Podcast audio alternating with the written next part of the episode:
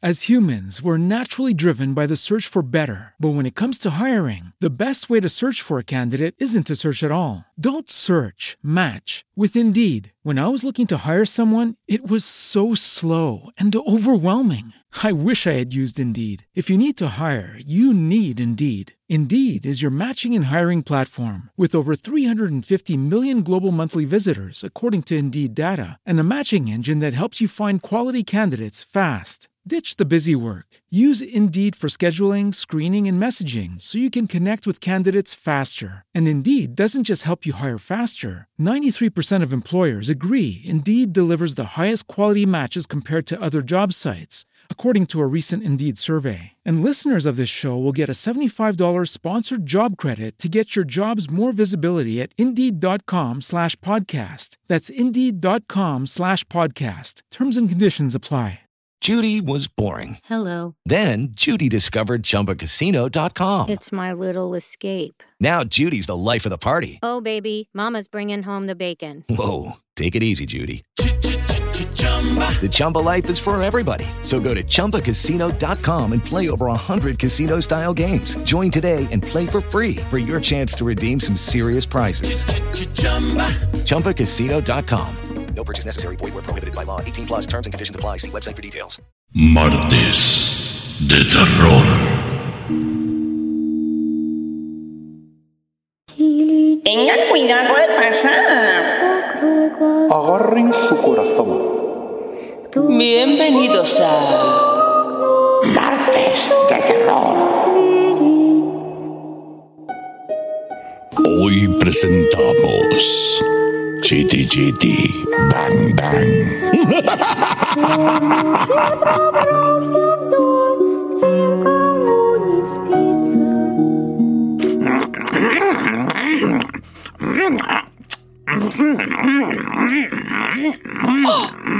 Pero...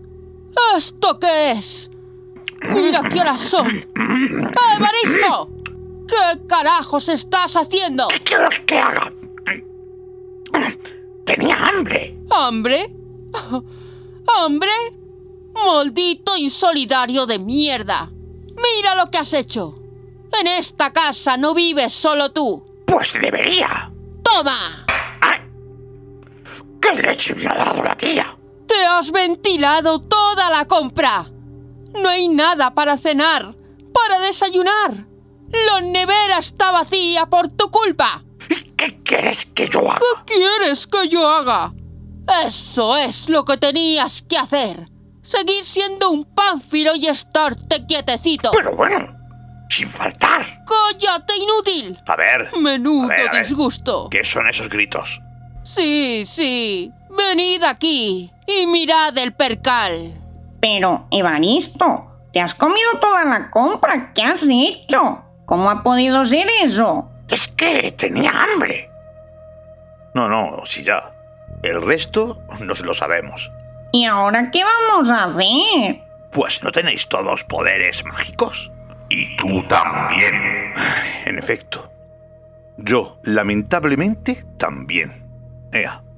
Pues ya sabéis, ante una emergencia. Venga, pequeño trauma. Busca un buen conjuro y llénanos la nevera.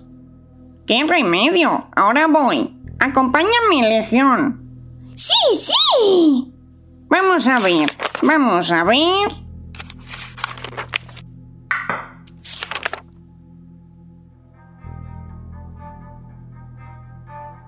¡Mendrugo! ¿Qué haces? Pues habrá que esperar, de alguna manera, mientras busca una solución, ¿no? A ver qué dice la caja tonta. Con todos ustedes, el marqués Draculinio.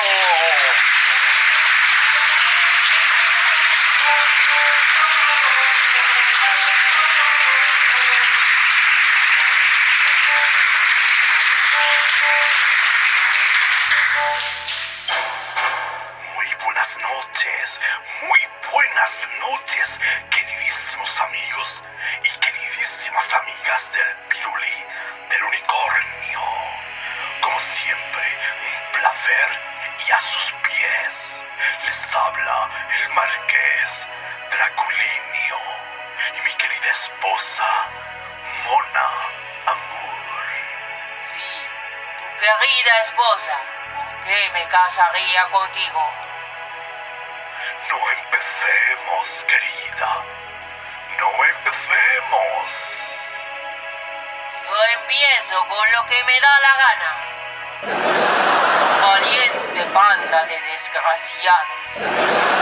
Bueno, querida mía, tranquilízate, que hoy vamos a tener un programa lleno de sorpresas y muy animado. Suelta ya lo que tengas que soltar. Esta noche, el Pirulí del Unicornio ha decidido premiar la fidelidad de su público con un generoso premio, nada más y nada menos que una lista de la compra gigantesca. ¡Arrea! Eso es justo lo que necesitamos. Pero vamos a ser a ver, ¿qué hay que hacer? Exigentes. No será un sorteo al uso. El premio se lo llevará él o los espectadores que realicen un mejor número escénico. Señoras y señores, esta noche la puerta de nuestro estudio está abierta a todo el público. Acérquense a vernos. Muéstrennos sus habilidades y podrán ganar esta cesta de la compra gigantesca de un valor incalculable. Desde luego, me pregunto a quién se le ocurrirían estos concursos. Gracias a nuestros queridos directores y guionistas. Guionistas de mierda. Tan de mierda como el público. Oh, vaya. Me comunican que ya están de camino los primeros participantes. ¡Qué emoción! Deseando que lleguen. Sí, vamos, deseandito. Mujer, no seas vinagre. ¡Qué paciencia hay que tener! Y tanto. En fin, que mientras esperamos a los primeros concursantes, vamos a la publicidad y nos vemos en unos minutos. ¡Maravilloso! ¡Legión ya es nuestra! ¡Sí, sí! ¡Vamos a por los zapatos de claque!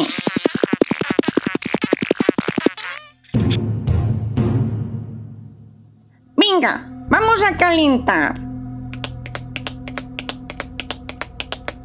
¡Muy bien, Legión! ¡Muy bien! ¡Eres una buena alumna! ¡Venga! Vamos a ensayar nuestro número antes de salir. ¿Esto es en serio? ¿Tienes esa cesta de la compra o no? Hombre, pues... Por supuesto. Pues entonces, a por todas. Vamos a ensayar nuestro número, pero antes dejaremos al público con la tercera parte del sueño, un relato de Mary Shelley que dejamos a medias la semana pasada y que seguro el público está deseando escuchar. Ensayamos en uno, dos y...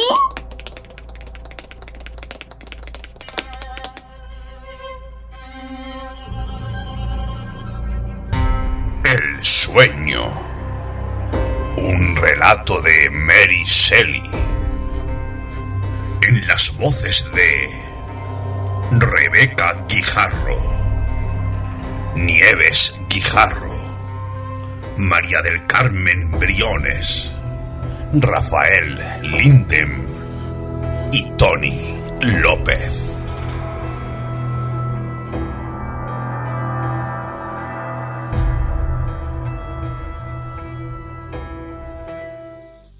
El rey llegó al palacio del obispo y se dirigió sin dilación a la misa de la catedral.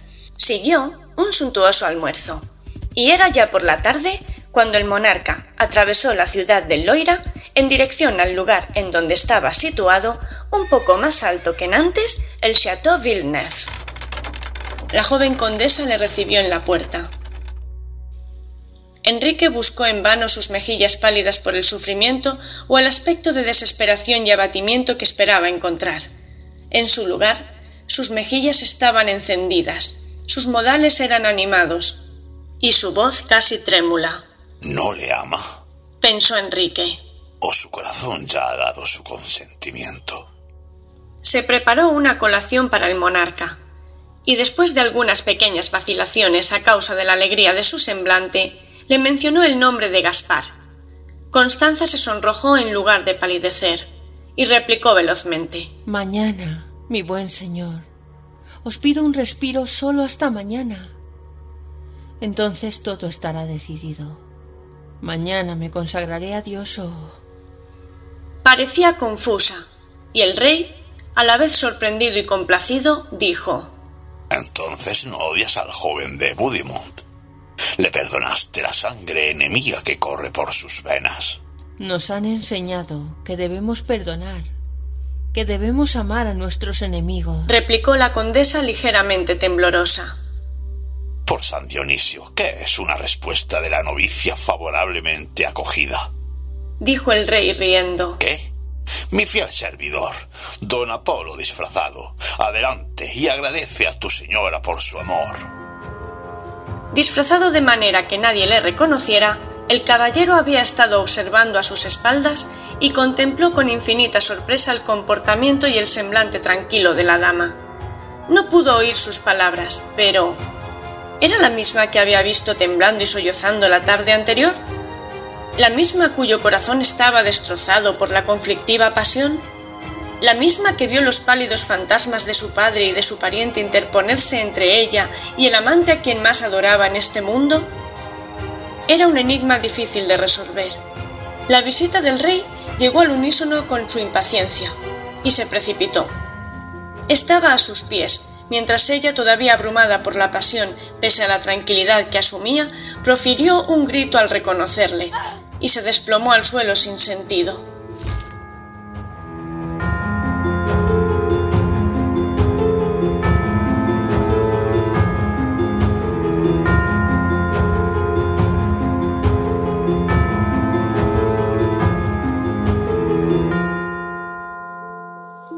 Todo era inimaginable. Incluso cuando sus doncellas la devolvieron a la vida, siguió otro ataque y luego apasionados torrentes de lágrimas.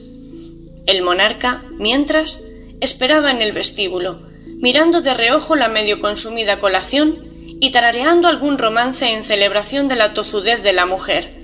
No sabía cómo responder a la mirada de amarga desilusión y ansiedad de Vaudémont. Finalmente, el mayordomo de la condesa vino con una justificación. «La dama está enferma, muy enferma. Mañana se postrará a los pies del rey, a la vez para solicitar su perdón y revelar su propósito». «Mañana, otra vez mañana. ¿Hay previsto algún encanto para mañana, doncella?», dijo el rey. «¿Puedes explicarnos el enigma, preciosa? ¿Qué extraño enredo ocurrirá mañana, que todo depende de su advenimiento?». Manon se sonrojó, miró hacia abajo y vaciló, pero Enrique no era un novicio en el arte de atraerse con halagos a las doncellas de las damas para descubrir sus propósitos.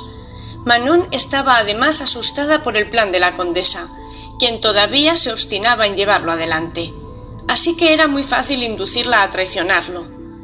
Dormir en el lecho de Santa Catalina, descansar en un estrecho saliente por encima de los profundos rápidos del Loira.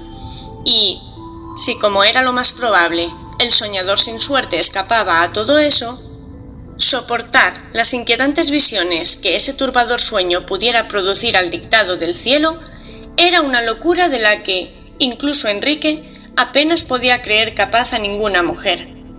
Pero ¿podía Constanza, cuya belleza era tan sumamente espiritual y a la cual él había oído constantemente elogiar su fortaleza de ánimo y sus talentos, podía ser tan extrañamente apasionada?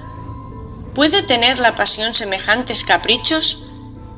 Como la muerte, nivelando incluso la aristocracia de las almas y trayendo al noble y al campesino, al listo y al tonto, bajo la misma servidumbre. Era extraño. Sí, debía salirse con la suya. Que vacilase en su decisión era excesivo, y era de esperar que Santa Catalina no tuviese una mala actuación. Podría ser, de otra manera, que su intención, disuadida mediante un sueño, estuviera influenciada por pensamientos despiertos.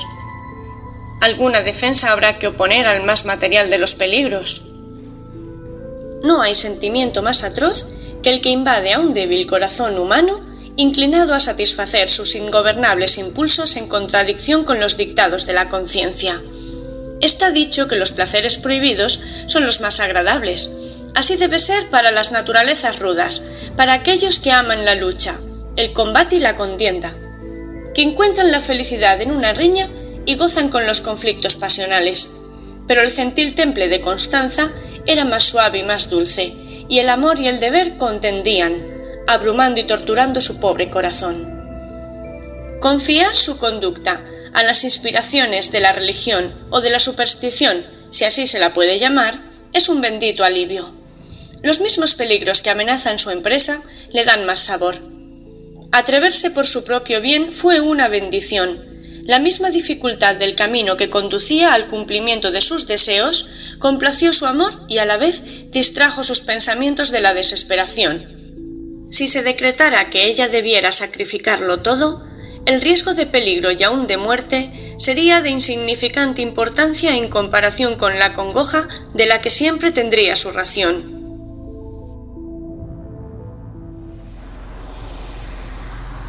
La noche amenaza tormenta. El viento violento sacudía los marcos de las ventanas y los árboles agitaban sus descomunales y umbríos brazos cual gigantes en fantástica danza y mortal pendencia. Constanza y Manon, sin comitiva, abandonaron el chateau por la porterna y comenzaron a descender la colina. La luna no había salido todavía, y aunque el camino le era familiar a ambas, Manon se tambaleaba y temblaba, mientras que la condesa bajaba con paso firme la empinada pendiente, arrastrando su capa de seda. Llegaron a orillas del río, donde una pequeña barca estaba amarrada y esperaba un hombre. Constanza se introdujo en ella y ayudó a su temerosa compañera. En pocos segundos estuvieron en mitad de la corriente. El cálido y tempestuoso viento occidental las arrastraba. Por primera vez desde que se puso de luto, un escalofrío de placer llenó el pecho de Constanza, y ella acogió la emoción con doble regocijo. «No puede ser», pensó, «que el cielo me prohíba amar a alguien tan valiente, tan generoso y tan bueno como el noble Gaspar. Nunca podría amar a otro. Moriré si me separan de él. Y este corazón, estos miembros tan radiantemente vivos, ¿están ya predestinados a una tumba prematura? ¡Oh, no! La vida clama dentro de ellos. Viviré para amar. No aman todas las cosas. Los vientos cuando susurran a las impetuosas aguas, las aguas cuando besan los márgenes floridos y se apresuran a mezclarse con el mar. El cielo y la tierra se sostienen y viven por y para el amor». Si su corazón había sido siempre un profundo, efusivo y desbordante manantial de verdaderos afectos, ¿se vería obligada Constanza a taponarlo y cerrarlo definitivamente? Estos pensamientos prometían sueños placenteros, y quizá por eso la condesa, adepta a la creencia popular en el dios ciego, se entregó a ellos con más facilidad. Pero mientras estaba absorbida por suaves emociones, Manon la agarró del brazo. «Señora, mirad», gritó. «Viene, aunque todavía no se oyen los remos. Ahora que la Virgen nos ampare. Ojalá estuviéramos en casa». Un oscuro bote se deslizó junto a ellas. Cuatro remeros cubiertos con capas negras manejaban los remos, que, como dijo Manon, no hacían ruido. Otro iba sentado junto al timón. Como el resto, iba cubierto con un manto oscuro, pero no llevaba gorra. Y aunque ocultó su rostro, Constanza reconoció a su amante. «¡Gaspar!», gritó en voz alta. «¿Vivís todavía?». Pero la figura del bote ni volvía la cabeza ni contestó, y rápidamente se perdió en las sombrías aguas. ¿Cómo cambió ahora el ensueño de la bella condesa? El cielo había iniciado ya su prodigio y formas sobrenaturales la rodeaban mientras forzaba la vista por entre las tinieblas. Primero vio y luego perdió a la barca que la había asustado. y le pareció que iba en ella otra persona, portadora de los espíritus de los muertos, y su padre le hacía señales desde la orilla y sus hermanos la desaprobaban. Mientras tanto, se acercaron al embarcadero. Su barca fue amarrada en una pequeña ensenada y Constanza tomó pie en la orilla. Temblaba y casi se rindió a los ruegos de Manon por su regreso, hasta que la indiscreta suivante mencionó los nombres del rey y de Vaudémont y habló de la respuesta que mañana les daría. ¿Qué respuesta si ella se volvía atrás en su intento? Constanza corrió a lo largo del quebrado terreno que bordeaba el río hasta llegar a una colina que abruptamente surgía de la corriente. Cerca había una pequeña capilla. Con dedos temblorosos la condesa extrajo la llave y abrió la puerta. Entraron. Estaba a oscuras, salvo una pequeña lámpara tremulante al viento que ofrecía una incierta luz frente a la imagen de Santa Catalina. Las dos mujeres se arrodillaron y oraron. Luego se levantaron y la condesa, con acento complaciente, dio las buenas noches a su doncella. Luego abrió una pequeña y baja puerta de acero. Conducía a una angosta caverna. Más allá se oía el rugido de las aguas. No debes seguirme, mi pobre Manon, dijo Constanza. Ni siquiera con el deseo. Es una aventura para mí sola. Estás escuchando Martes de Terror en Alma en Radio, Glam Stereo y Radio Trovador.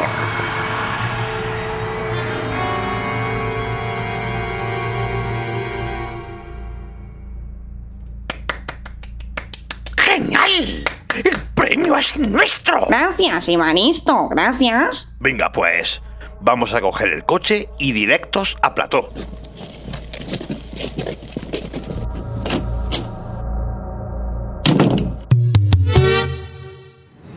¡Toma, mendrugo! No, no, no, no. Mejor conduce tú, viejo. ¡Ea! Pues vaya.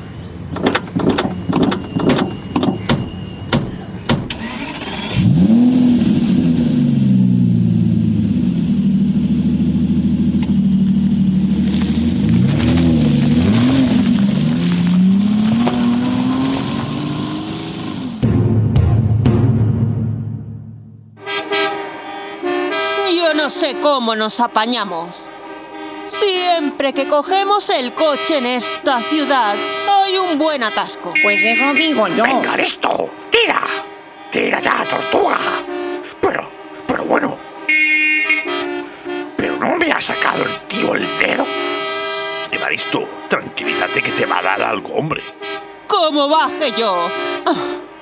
Ya te digo por dónde se va a meter el dedo. Con vosotros no se puede ir a ninguna parte. Estáis sin civilizar. ¡Quiero paté! ¡Quiero paté! ¡Pablo! Escucha, Legión, escucha.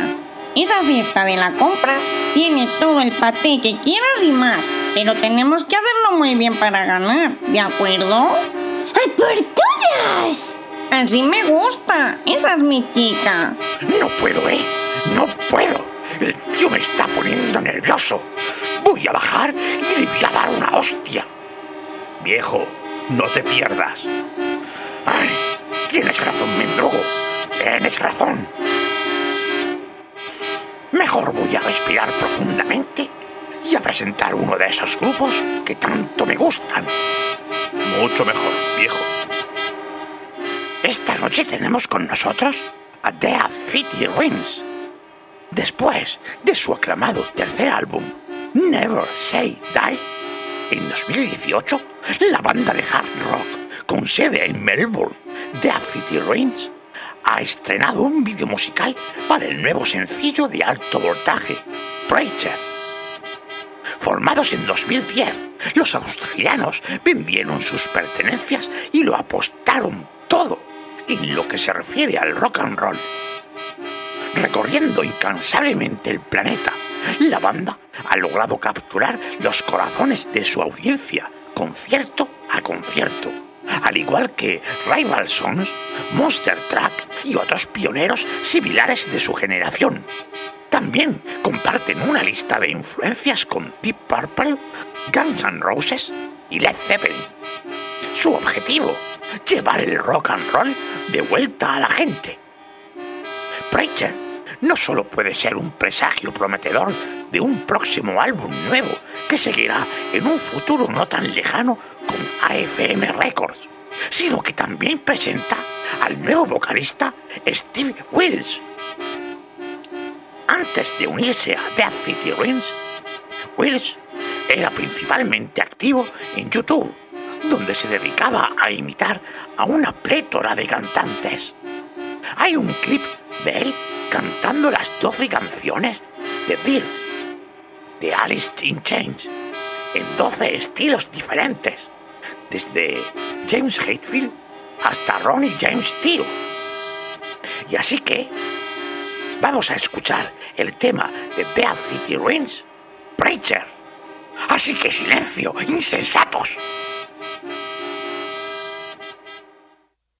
As humans, we're naturally driven by the search for better. But when it comes to hiring, the best way to search for a candidate isn't to search at all. Don't search, match with Indeed. When I was looking to hire someone, it was so slow and overwhelming. I wish I had used Indeed. If you need to hire, you need Indeed. Indeed is your matching and hiring platform, with over three hundred fifty million global monthly visitors according to Indeed data, and a matching engine that helps you find quality candidates fast. Ditch the busy work. Use Indeed for scheduling, screening, and messaging so you can connect with candidates faster. And Indeed doesn't just help you hire faster. ninety-three percent of employers agree Indeed delivers the highest quality matches compared to other job sites, according to a recent Indeed survey. And listeners of this show will get a seventy-five dollars sponsored job credit to get your jobs more visibility at Indeed.com slash podcast. That's Indeed.com slash podcast. Terms and conditions apply. Hello, it is Ryan, and I was on a flight the other day playing one of my favorite social spin slot games on Chumba Casino dot com. I looked over at the person sitting next to me, and you know what they were doing? They were also playing Chumba Casino. Coincidence? I think not. Everybody's loving having fun with it. Chumba Casino's home to hundreds of casino-style games that you can play for free anytime, anywhere, even at thirty thousand feet. So sign up now at Chumba Casino dot com to claim your free welcome bonus. That's Chumba Casino dot com and live the Chumba life. No purchase necessary. V G W. Void where prohibited by law. See terms and conditions. eighteen plus.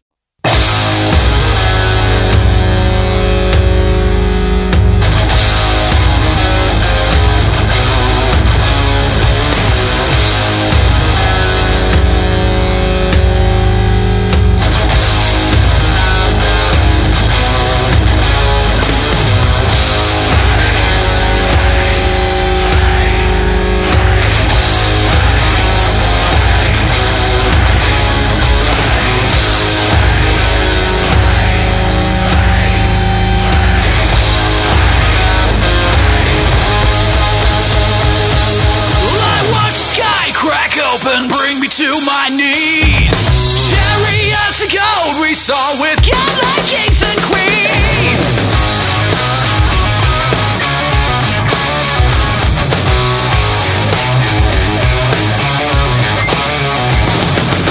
Well, I can't remember what life was like before. It's back on the table as you walk right through my door. Now from head to toe, yeah, I was paralyzed with death. But so many in the shadows, flies a ship I'll never see.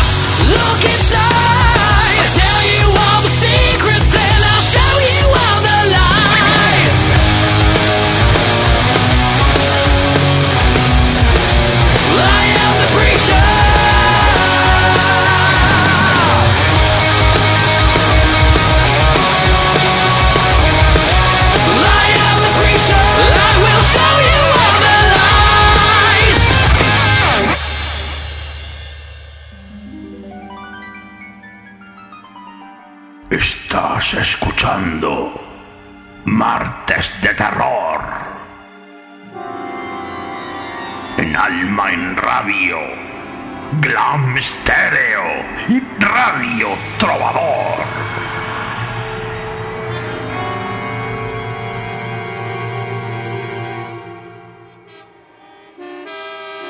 La canción genial, Evaristo, pero estos conductores siguen igual de pelmas. En esta ciudad sobran coches. En esta ciudad la gente está muy sobrada, en líneas generales. No tengo nada que alegar, pero lo que sí opino es que podíamos escuchar la cuarta y última parte del sueño, que seguro que lo estáis deseando. ¿Verdad, verdad, verdad? Pues eso... Fue extremadamente difícil dejar sola en la capilla a la temblorosa sirvienta, que no tenía esperanza, ni miedo, ni amor, ni pena que la entretuviera. Pero en aquellos días, los escuderos y las criadas hacían, a menudo, de subalternos en el ejército, ganando golpes en lugar de fama. A su lado, Manon estaba segura en un recinto sagrado. Mientras tanto, la condesa seguía su camino a tientas en la oscuridad por el estrecho y tortuoso pasadizo. Finalmente, lo que parecía una luz oscureció por largo tiempo el juicio que se había manifestado en ella. Alcanzó una caverna abierta en la pendiente de la colina, mirando hacia la impetuosa corriente de abajo. Contempló la noche. Las aguas del Loira se daban prisa, como desde ese día se han apresurado siempre, cambiantes pero siempre lo mismo. Los cielos estaban densamente velados por nubes, y el viento en los árboles era tan lúgubre y de tan mal agüero como si soplara alrededor de la tumba de un asesino. Constanza se estremeció un poco y miró por encima de su lecho una estrecha repisa de tierra y una musgosa piedra al borde del mismo precipicio. Se quitó el manto. Era una de las condiciones del prodigio. Inclinó la cabeza y se soltó las trenzas de su cabello oscuro. Se descalzó. Y así, completamente preparada para sufrir a lo sumo la escalofriante influencia de la fría noche, se extendió a lo largo sobre la estrecha cama que apenas le proporcionaba espacio para el descanso, y por tanto, si se movía en sueños, podía precipitarse a las frías aguas de debajo. Al principio creyó que ya nunca más volvería a dormirse. No sería muy extraño que la exposición al soplo del viento y su peligrosa posición le impidieran cerrar los párpados. Por fin, cayó en una ensoñación tan delicada y sosegante que deseó velar y luego sus sentidos se aturdieron gradualmente. Estaba en el lecho de Santa Catalina. El Loira se precipitaba debajo y el salvaje viento arrasaba. ¿Qué tipo de sueños le enviaría la santa? ¿La conduciría a la desesperación? ¿O le ofrecería su amparo para siempre?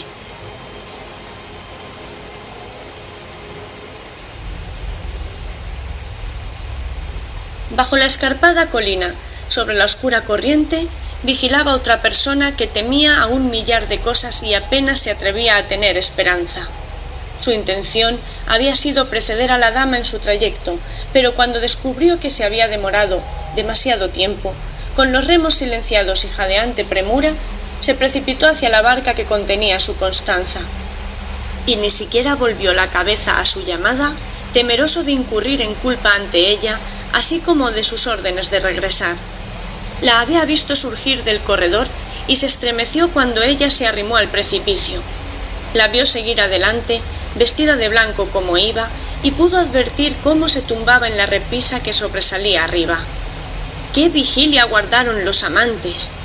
Ella, entregada a pensamientos visionarios, y él, sabiendo, y el conocimiento conmovía su corazón con extraña emoción, que el amor, el amor por él, la había conducido a ese peligroso lecho, y que, mientras la rodeaban peligros del tipo que fueran, ella solo vivía para la voz callada que susurraría a su corazón el sueño que iba a decidir su destino.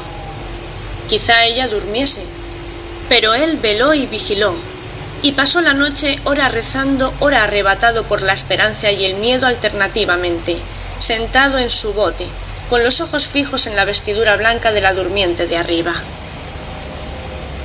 La mañana. ¿Está la mañana forcejeando con las nubes?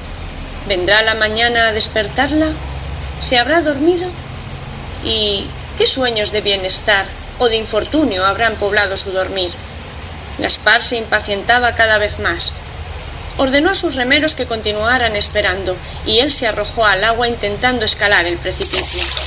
En vano le advirtieron del peligro y más aún de la imposibilidad del empeño.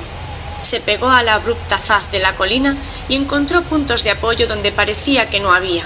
La ascensión no era verdaderamente muy elevada. Los peligros de la cama de Santa Catalina provienen de la posibilidad que tiene cualquiera que duerma en un lecho tan estrecho de precipitarse a las aguas de abajo. Gaspar continuó afanándose en la ascensión de la pendiente y finalmente alcanzó las raíces de un árbol que crecía cerca de la cima. Ayudado por sus ramas, consiguió posarse. En el mismo borde de la repisa, cerca de la almohada sobre la que yacía la descubierta cabeza de su amada.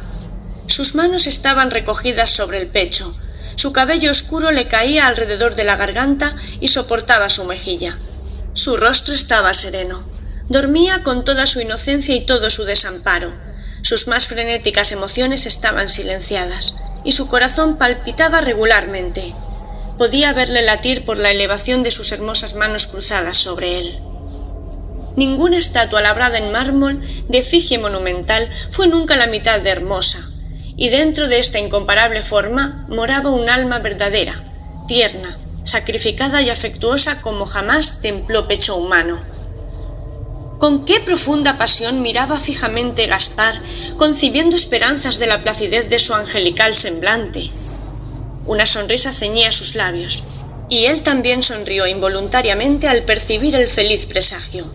Súbitamente, sus mejillas se encendieron, su pecho palpitó, una lágrima se escabulló de sus oscuras pestañas y entonces cayó un verdadero aguacero. —¡No! —comenzó a gritar Constanza—. —¡No morirá! Desataré sus cadenas. ¡Le salvaré! La mano de Gaspar estaba allí. Cogió su ligera figura a punto de caerse de su peligroso lecho. Constanza abrió los ojos y contempló a su amante, que había velado su fatal sueño y la había salvado. Manon también durmió bien, soñando o no, poco importa, y se sobrecogió por la mañana al descubrir que había despertado rodeada por una multitud. La pequeña y lúgubre capilla estaba adornada con tapices, el altar tenía cálices de oro, el sacerdote cantaba misa a una considerable formación de caballeros arrodillados. Manon vio que el rey Enrique estaba también, y buscó con la mirada a otro que no pudo encontrar.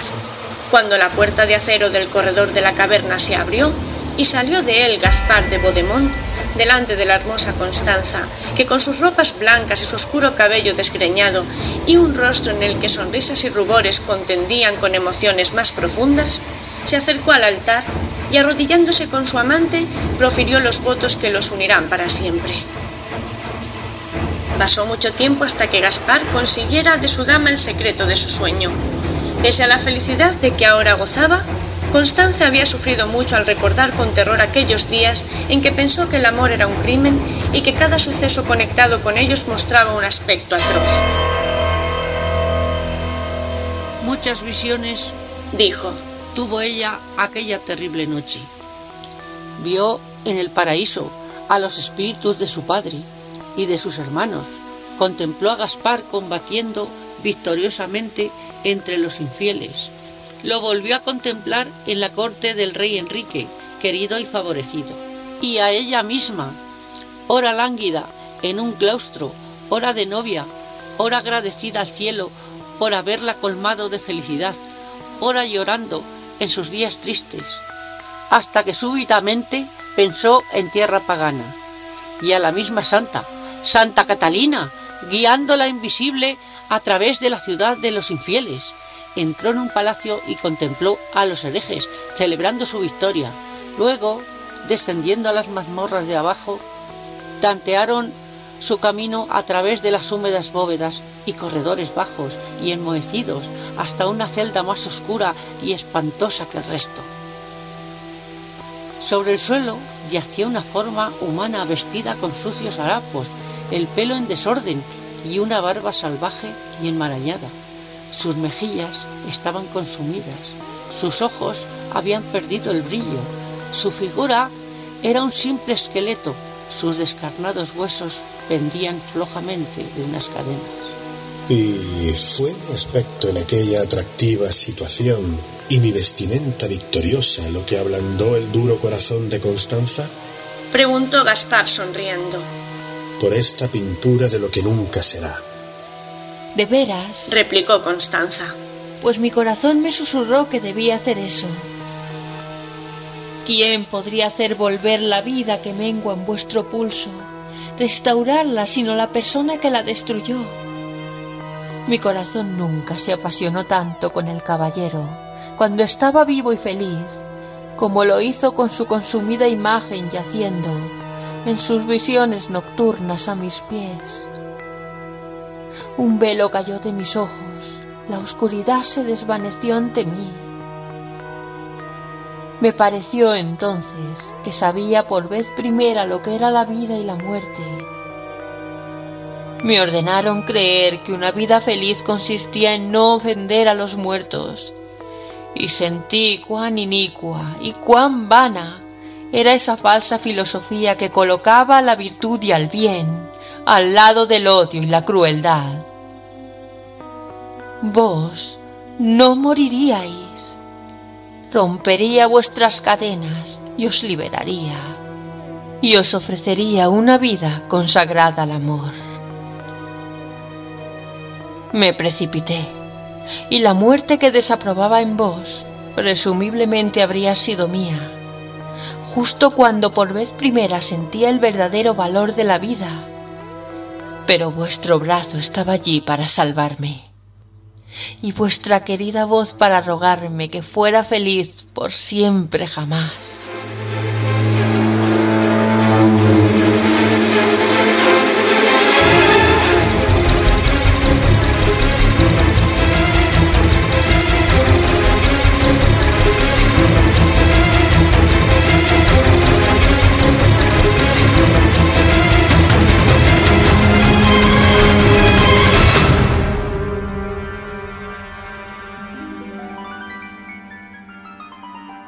Estás escuchando Martes de Terror en Alma en Radio, Glam Stereo y Radio Trovador.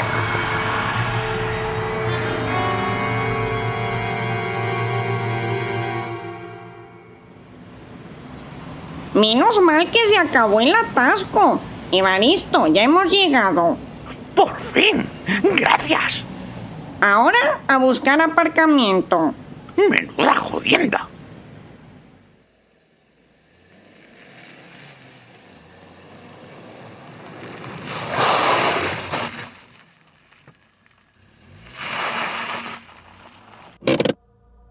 ¡Hala! ¡Aparcado! Vaya chiste más rancio, Evaristo. A ver si tú eres más gracioso. En fin... Venga, abajo. Vamos, que nos están esperando. ¡Madre mía! ¡Cuánta competencia! Bah, seguro que lo tenéis chupado.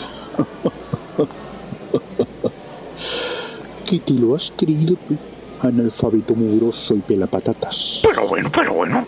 ¿De dónde sale ahora esta gentuza? ¡Hola, primo! Notorio, te recomiendo a ti, bueno, y a tu amiguito, y a tu familia chabacana. Oye, bonita, sin insultar. ¡Cállese, señora! Largaos con el rabo entre las piernas antes de hacer el más bochornoso espectáculo. Eso, si tenéis amor propio. Oye, que nosotros tenemos preparado un buen número. Muy bien dicho, tartamudo. Vais a ser la sensación.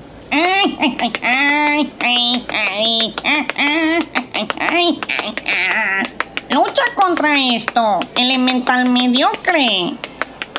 Vamos, mi niña querida. Demostrémosles a estos mugrosos lo que sabemos hacer. Sí, ese ya. Vamos, que suban los siguientes. ¡Venga, legión! ¡Que nos toca! ¡Viva! ¡Viva! religión que empezamos. Uno, dos y...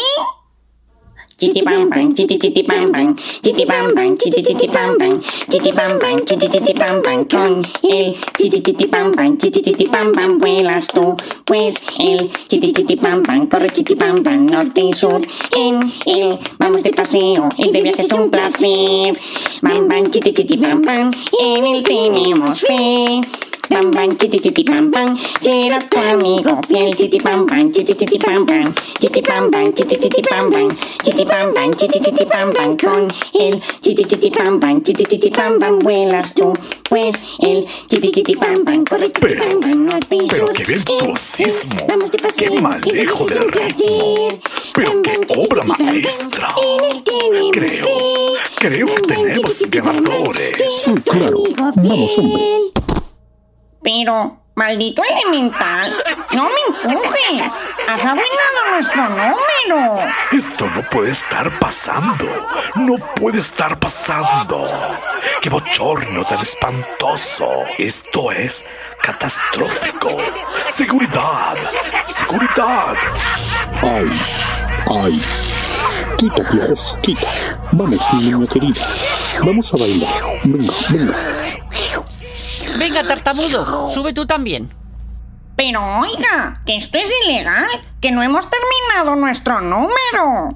Eso es tongo, eso es tongo. Pongan la música de mi hijo ahora mismo. ¡Ay! Elemental, deja mi pelo en paz. Deja ahora mismo a Trauma. ¡Ay! ¡Qué aleta tiene el cachalote! ¡Qué divertido! ¡Qué divertido! Mira, hijo, que ya suena vuestra música. Venga, hijo, un, dos, un, dos. Aquí el único baile que va a hacer su hijo es el chompo. ¡Toma! ¡Ay! Un guardia, un guardia, don Notorio. Aquí, ahora. Pero guardia, bueno, guardia, que lo está maltratando. Un cuatro, un cuatro, ¡ayuda! Un, ¡socorro! ¡Oye, malvada! Ahora. ¡No te pases! ¡Que sea la última vez que me toca! ¡Que sea la última vez que tú tocas a mi hijo!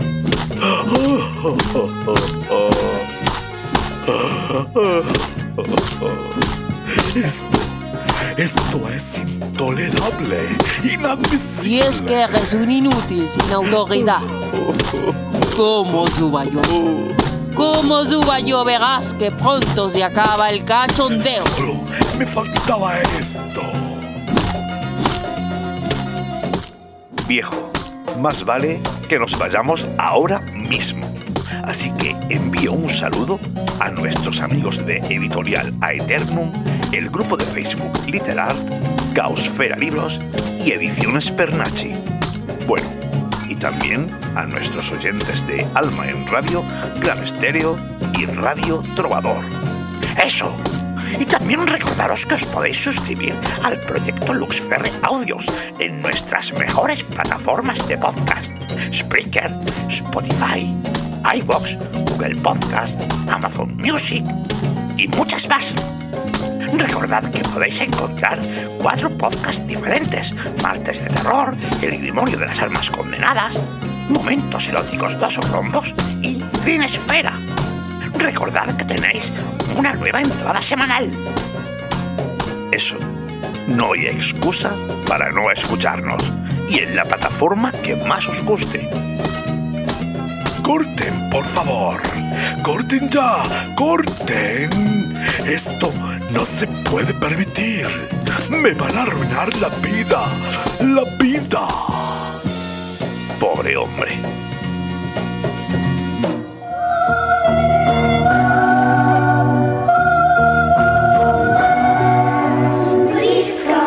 ¿Habéis pasado miedo? Hasta la semana que viene.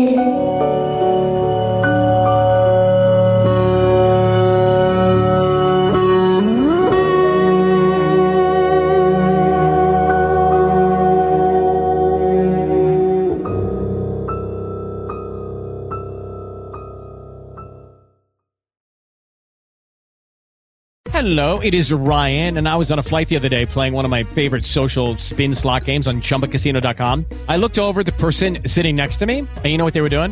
They were also playing Chumba Casino. Coincidence? I think not. Everybody's loving having fun with it. Chumba Casino's home to hundreds of casino-style games that you can play for free anytime, anywhere, even at thirty thousand feet. So sign up now at chumba casino dot com to claim your free welcome bonus. That's chumba casino dot com and live the Chumba life. No purchase necessary. V G W. Void where prohibited by law. See terms and conditions. eighteen plus.